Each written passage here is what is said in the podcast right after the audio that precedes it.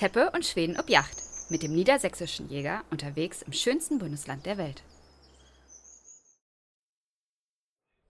So, zu unserer ähm, nächsten Folge hier auf der Messe Jagd und Hund in Dortmund darf ich ganz herzlich unsere beiden liebsten Kollegen Sascha Numsen, Chefredakteur von der Pirsch, und Martin Weber von der Bergjagd begrüßen. Wir wollen uns ein wenig über das Nord-Süd-Gefälle, das in unserem Land herrscht, unterhalten. Aber zuvor laden wir euch natürlich auf ein wunderbares Getränk aus unserer niedersächsischen Heimat Erstmal ein. Erstmal grüß Gott. Grüß, jawohl. Das heißt, das ist im eigentlich schönsten Moin. Bundesland jawohl. Deutschlands. Sehr zum Wohl. Und damit starten wir doch auch gleich. Erstmal stellen sich unsere Gesprächspartner kurz vor. Sascha, fang du doch mal bitte an. Ja, mein Name ist Sascha Numsen. Ich bin Pirsch-Chefredakteur seit, oh Gott, wie lange ist das her? Seit zweitausendelf. Äh, bin selber allerdings nicht aus dem zweitschönsten Bundesland Deutschlands, also aus Bayern, sondern bin gebürtiger Hesse und äh, bin quasi ein Zugehorster in München, fühle mich dort aber sehr wohl und äh, habe da die Freude gehabt, äh, schon mit dem Kollegen Schwen vom niedersächsischen Jäger zu tun zu haben, bis er uns dann verlassen hat und ja. Leidenschaftlicher Jäger natürlich. Wie Leidenschaftlicher das gehört, Jäger, äh, auch gerne im Ausland unterwegs, vor allen Dingen in Namibia. Das ist meine große Liebe und Skandinavien. Ja, Autofahrer bin ich auch. Und Motorradfahrer. Sportschütze auch. Und Motorradfahrer, jawohl. Sehr schön, vielen Dank. Martin, stell du dich auch kurz vor. Ja, mein Name ist Martin Weber. Äh, da das schönste Bundesland schon belegt ist, komme ich aus dem besten Bundesland. Hört man auch mal in einer Sprache, meinen Dialekt. Nämlich aus Bayern, aus dem ganz tiefen, bösen Süden. Ich mache viele Sachen. Erstens darf ich für den N J arbeiten und schreiben. Als Redakteur der D L V Jagd wird dann auch gleichzeitig für die Pirsch auch. Und macht dir mehr Spaß, und, oder? Ja, natürlich. Das obliegt ein bisschen mehr mein, meiner, meiner Herkunft auch. Da es noch nicht reicht, habe ich noch die Muse und die Absinnen, ab und zu mal in den Bergen Europas zu stiefeln und das Berger-Magazin zu machen, um das Gefälle noch zu erhöhen. Und du bist äh, studierter Wildbiologe und betreust die Ressorts auch im niedersächsischen Jäger mit Wildbiologie, Wildkunde.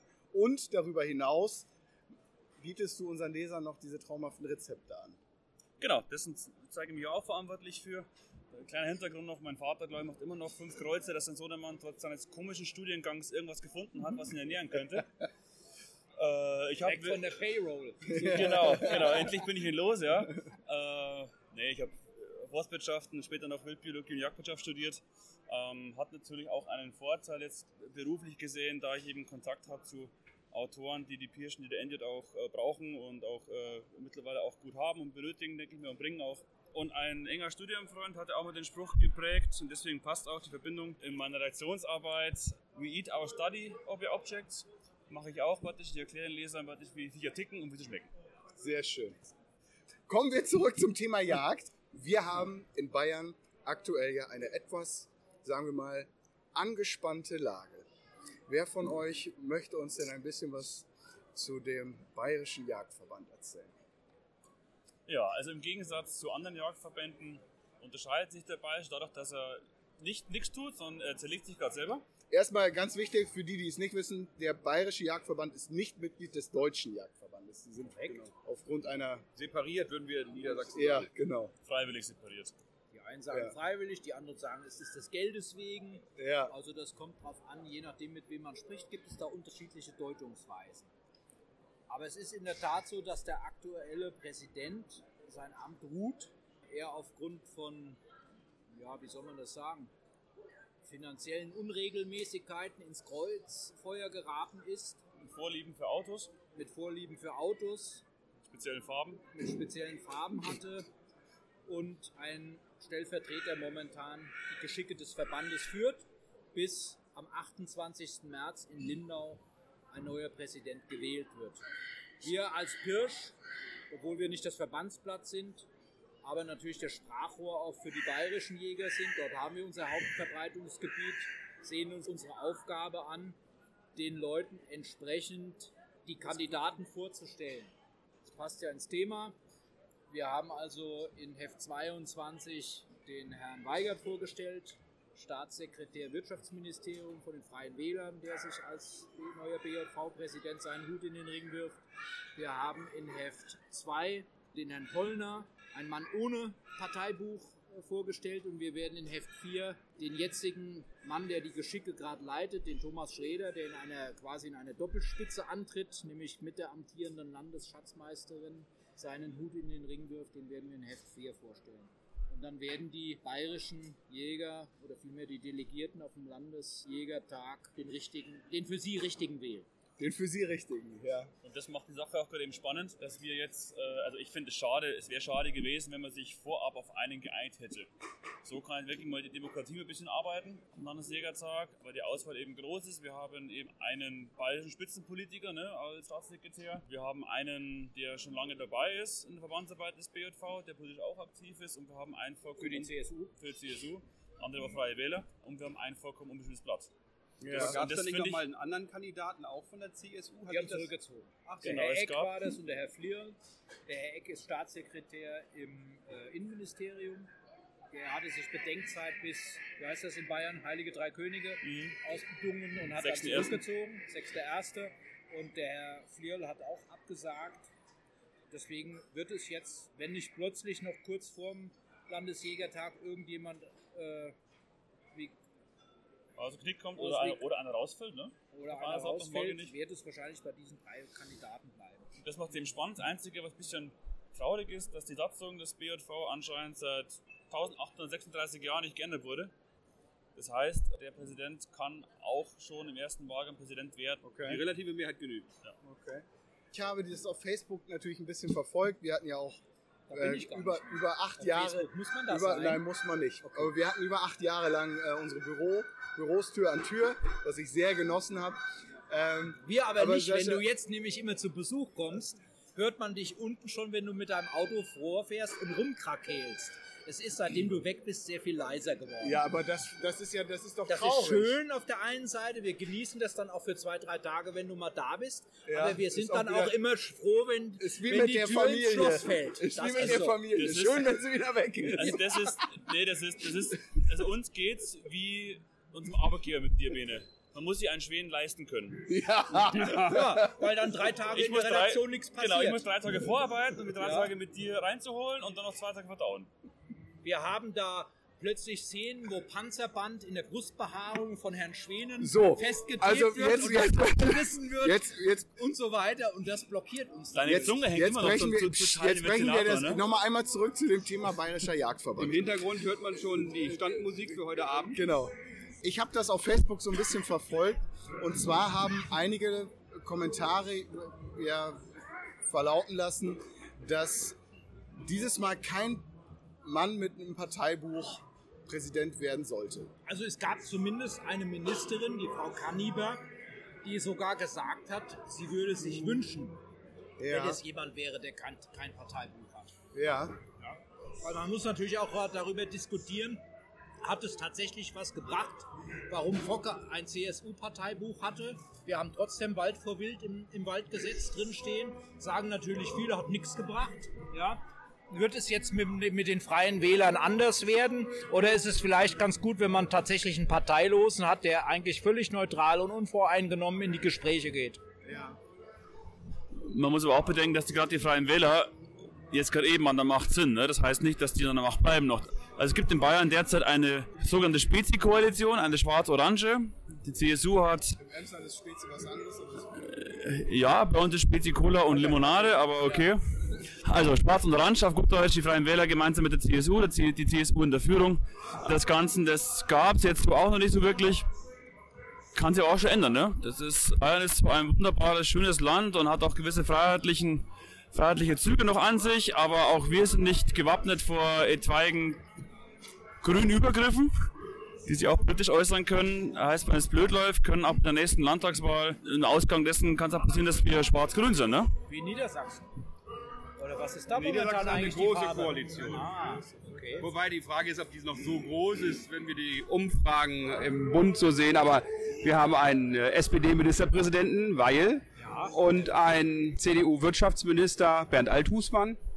Und die beiden mit ihrem Kabinett lenken die Geschicke in Niedersachsen. Und man muss ja sagen, außer der großen Wolfsproblematik und ganz aktuell auch der Gänseproblematik gibt es nicht ganz so viele Baustellen. Wir werden in Niedersachsen, denke ich, eine große Herausforderung bekommen im Zusammenhang mit der Umsetzung der Novelle des Waffenrechts. Aber äh, denn wir hatten ja auf dem Deutschen Jagdrechtstag mit Doktor Maja Ravenstein, dem zuständigen Abteilungsleiter aus dem Landwirtschaftsministerium, gesprochen, der das nicht so gerne sieht, wenn dann in Niedersachsen tatsächlich auch Nachtzielgeräte als Vorsatzgeräte legalisiert werden. Also die, denen schwebt da anderes vor. Das bleibt abzuwarten, äh, wie sich das darstellt. Wir haben große Angst vor der afrikanischen Schweinepest. Die meisten Nutztiere, insbesondere in der Schweinemasthaltung, sind in Niedersachsen zu Hause. Und da haben natürlich die Landwirte und auch die Regierung Angst davor, dass äh, die afrikanische Schweinepest über die Wildschweine eingetragen wird. Und das sind die Herausforderungen, die in Niedersachsen sind. In Bayern eher diese Sache Wald vor Wild, glaube ich, so habe ich das beobachtet. Also der Bayer an und für sich hilft ja immer gerne. Deswegen würde ich hier ganz gerne mal ein Angebot machen, wenn wir euch irgendwie helfen können. Ja, zum Beispiel in deinem Revier, da war ich ja schon mal zu Gast. Wir hatten ja schon mal gemeinsam, sind wir auf Pirsch nachts gegangen. Mein Revier ist dein Revier, Sascha. Ja, Mikasa ist Sukasa, ja, genau. Also der Martin und ich, wir kommen gerne mal wo, vorbei und werden uns da irgendwie jachtlich einbringen. Ja, wenn das auch zur Völkerverständigung zwischen Niedersachsen und Bayern beiträgt, sind wir dafür alles offen. Also ich finde, wir verstehen uns ja sehr gut, aber das ist ein ganz interessanter Punkt, gerade auf die Grünen bezogen, habe ich in meiner Zeit in München es nirgendwo so krass erlebt, dass Förster und in Anführungsstrichen, ich muss das immer dazu sagen, weil wir ja im Podcast sind, in Anführungsstrichen Hobbyjäger, so... Sag doch Privatjäger. Privatjäger, danke. So schlecht miteinander klarkommen wie in Bayern. Ich glaube, es gibt kein anderes Bundesland, wo der ÖHV so oft so öffentlich wahrgenommen wird wie in Bayern. Woran liegt das? Naja, öffentlich wahrgenommen ist es eine Frage, ne? Es gibt eine Süddeutsche Zeitung, kann man leider ja, der ÖHV hat in Bayern, äh, soweit mir die Zahlen vorliegen und bewusst sind, um die achthundert Mitglieder, was ja eigentlich sehr, sehr wenig ist. Der ÖHV hat so verstanden, dass er seine Leute an die richtigen Stellen hinbekommt. Und das sowohl in Politik als auch in der Presse, Journalismus und Co. Und das machen sie sehr gut. Und davon kann man als Bayerischer Jagdverband oder auch normaler Privatjäger einiges lernen, ne? Was Öffentlichkeitsarbeit und die Instrumente der hohen Politik angeht. Dazu das kommt natürlich momentan das Thema Trockenheit und Borkenkäfer. Und alle haben plötzlich wieder Angst um den Wald, wie in den achtziger Jahren, kommt auch noch mit hinzu. Und ich muss ganz ehrlich sagen, es wäre natürlich fatal, auch von Seiten der Forstpartie, jetzt immer wieder nur den Schuldigen bei dem Wild zu suchen. Und da, finde ich, sind wir Jäger auch in der Pflicht. Wir sind der Anwalt des Wildes und äh, ich finde es immer sehr einseitig, wenn, das, wenn andere Störfaktoren wie Jogger, wie Mountainbiker, wie Erholungssuchende, die rund um die Uhr mit Stirnlampen, Skitouren gehen in Bayern, durch die Wälder und Felder kräuchen und das Wild eigentlich dazu verdammen, in der Dickung zu stehen. Es wäre fatal, wenn wir uns da nicht einbringen und es, es wäre von Seiten der Forstpartie meines Erachtens nach auch ja, ein bisschen zu kurz gesprungen, wieder einfach diesen Hebel zu spielen und zu sagen, die forstlichen Fehler der Vergangenheit müssen einfach durch erhöhten Schalenwildabschuss reguliert werden. Würde ich schade finden. Ist auch zu einfach gedacht. Und wir sollten da eher ein Miteinander pflegen und wir sollten auch versuchen, tatsächlich die alten Feindschaften, und wir sind da von Seiten der Pirsch und auch in Bayern, trotzdem es heißt, Bayern mit dem Waldgesetz und mit Wald vor Wild bereit, hier die Hand zu reichen und auch zu sagen, wir gehen gemeinsam voran, weil nur so haben wir da auch eine Chance, gemeinsam was zu gestalten.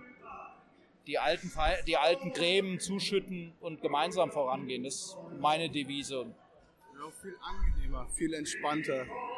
Man sieht ja, dass das sogar hier zwischen euch drei Magazinen klappt, zwischen dem niedersächsischen Jäger, der Pirsch und der Bergjagd. Ich hatte schon mal gesagt an einer Stelle, ähm, das tut ein bisschen weh als, als, als Wildökologe und gleichzeitig Jagdjournalist, dass man offenbar achtzig Milliarden Mal und noch so häufig Sachen schreiben kann und drucken kann, publizieren kann. Wenn man die letzten Tage Instagram, Facebook und Co. aufgerufen hat, kommt einem so vor, als wären alle auf Drückjagd.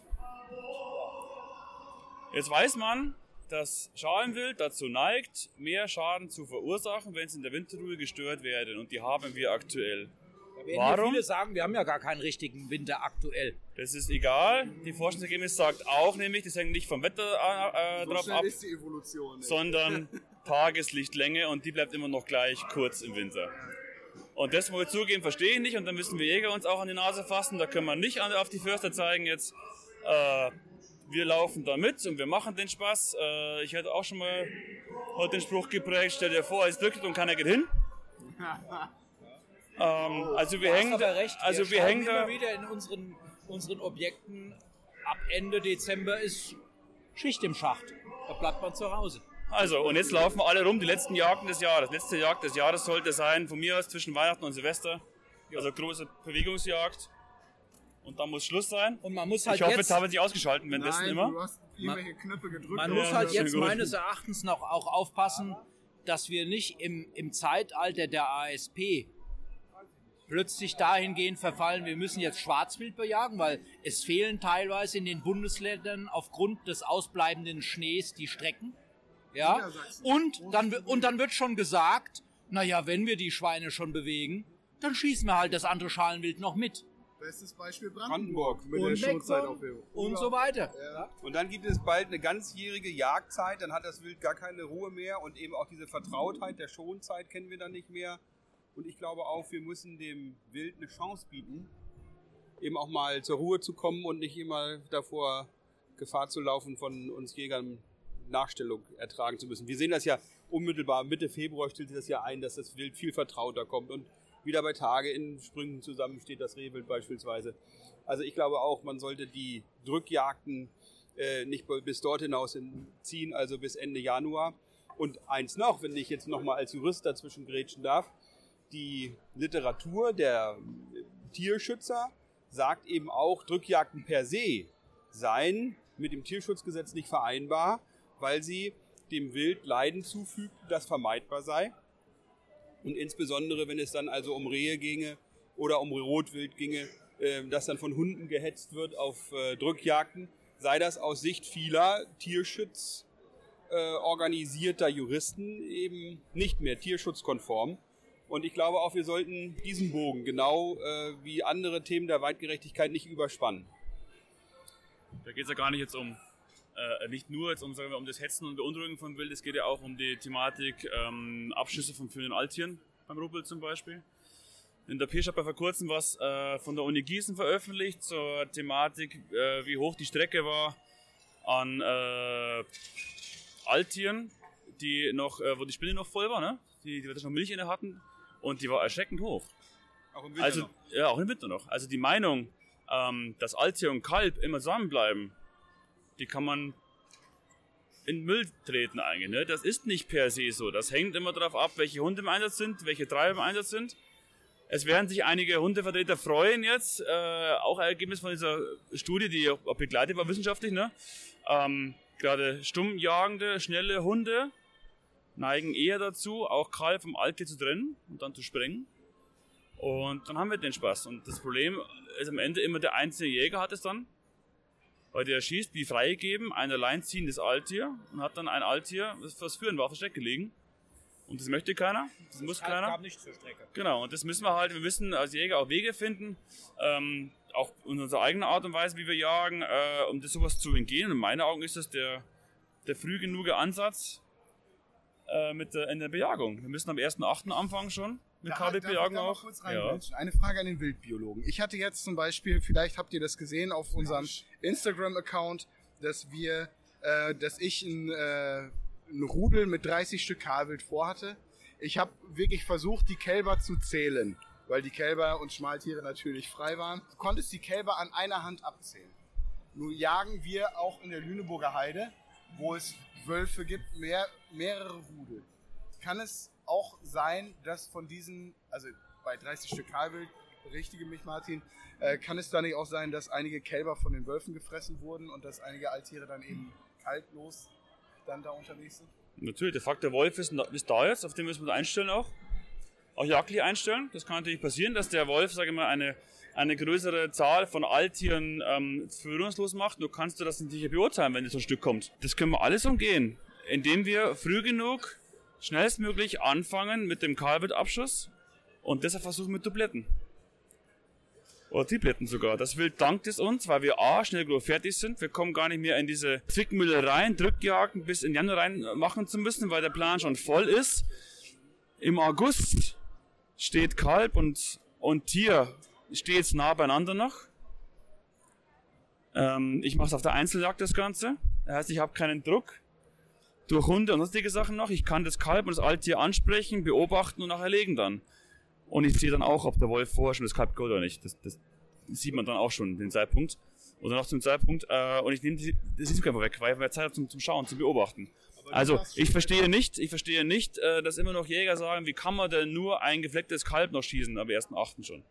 Oder erst am neunten Ja, hier Jagdzeit im Aufgang. Und meinst du denn, Martin, umgekehrt, dass man im Dezember oder November auf den Drückjagden dann überhaupt Alttiere freigeben sollte?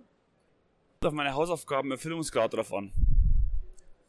Wenn ich im Optimalfall das als Revier, Forstbetrieb, whatever schon vorher geschafft habe, meinen Carbid-Abschuss so weit zu erfüllen, dass es schon sehr, sehr gut ausschaut, bin ich nicht mehr gezwungen dazu. Wir müssen uns aber auch bewusst sein, wir haben in vielen Gegenden Deutschlands ähm, durchaus einen Rotwild-Überschuss, weil es den Rotwild auch, sage ich mal, gut geht, weil es profitiert durch die Mischung aus Wald-Feld-Komplexen, viel Äsung im Feld. Die profitieren davon einfach nur, heißt, wir müssen auch, um die Bestände runterzubekommen, auch Alttiere schießen, das müssen wir auch, und das ist mir bewusst, nur Kälber geht einfach nicht. Und wir schießen ja auch die Alttiere schlauer, ne? Indem man Jahr für Jahr das Kalb wegschießt. Ne? Ein Rotwild ist ein dermaßen intelligentes Lebewesen, wir wollen ja was fürs Wild tun, deswegen müssen wir die Bedürfnisse des Wild erfüllen auf der einen Seite und gleichzeitig so schonend bejagen, wie es nur irgendwie geht, und das ist mit effizient, und dazu brauchen wir schnelle Erlegungen früh im Jahr, die doppelt oder dreifach sind eben, um den Plan voll zu haben, wenn das Wild Ruhe hat. Kurze Jagdzeiten, verkürzte Jagdzeiten, Intervalljagden, und dann tun wir auch im Wald was Gutes.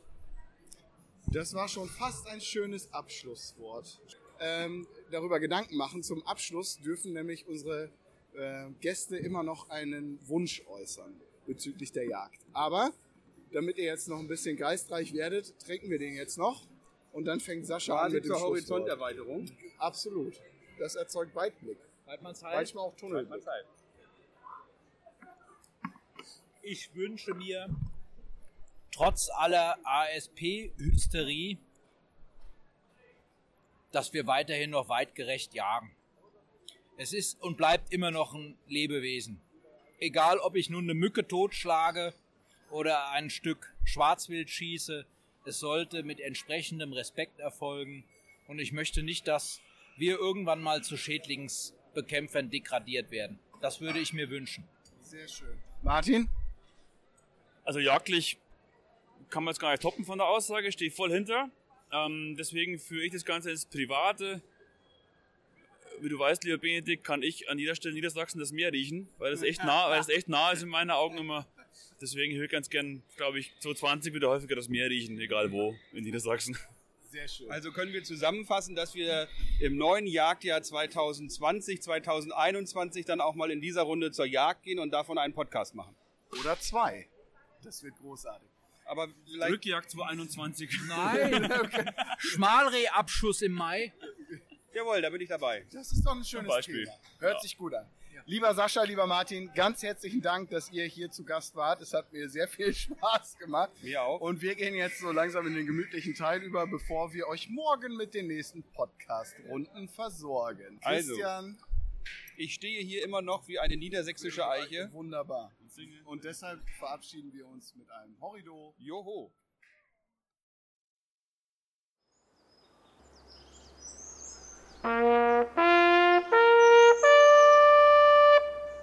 Teppe und Schweden ob Jagd ist eine Produktion der Jagdzeitschrift Niedersächsischer Jäger mit freundlicher Unterstützung der V G H-Versicherung.